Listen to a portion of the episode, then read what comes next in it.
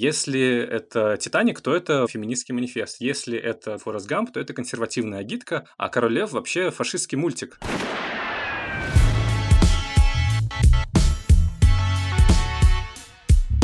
Всем привет! Это новый подкаст Кинопоиска под названием «Крупным планом».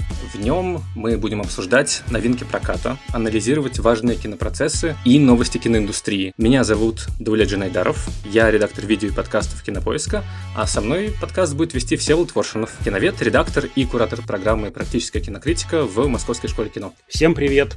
Этот кусок не вырезали, фильм не выкинули на свалку, не уничтожили, э, он существует. Это просто довольно кондовое, неинтересное кино. Старье. Снял фильм про то, что коммунизм отстой, и назвал его «Броненосец Потемкин».